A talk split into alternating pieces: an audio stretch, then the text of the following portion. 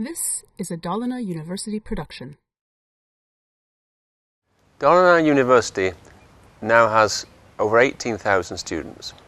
Many of them are doing full-time professional degrees in teaching, nursing, engineering, but also in areas such as statistics, media studies, business education.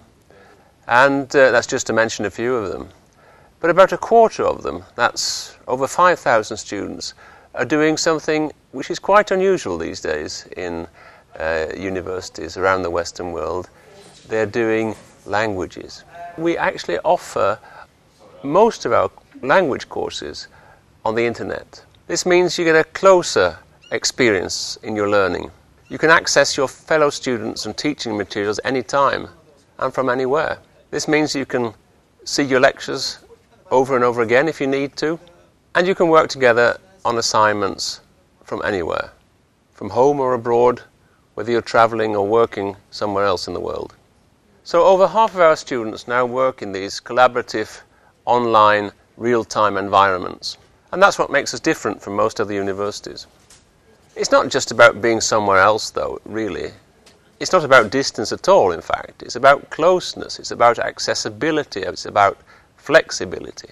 In fact, you'll probably spend more time studying if you do it our way on the internet than you would if you're doing it in the old fashioned, traditional campus way. And this huge volume of internet based learning has grown up within the last five years, and there's no doubt it'll keep on growing. We were just starting a major program of development and research known as Next Generation Learning. We want all our students and teaching staff, not least those of them that are here on our campuses in Falun and Borlänge, to be able to make the most of these opportunities.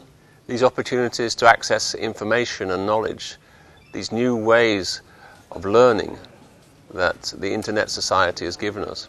What could students and lecturers posted all over the world contribute, for example, to courses in, say, political sociology or in climate change? Much of the technology is simple. The secret is in getting people to use it in the right ways. Dalarna University will be leading the next generation of learning, and we'd like you to join us.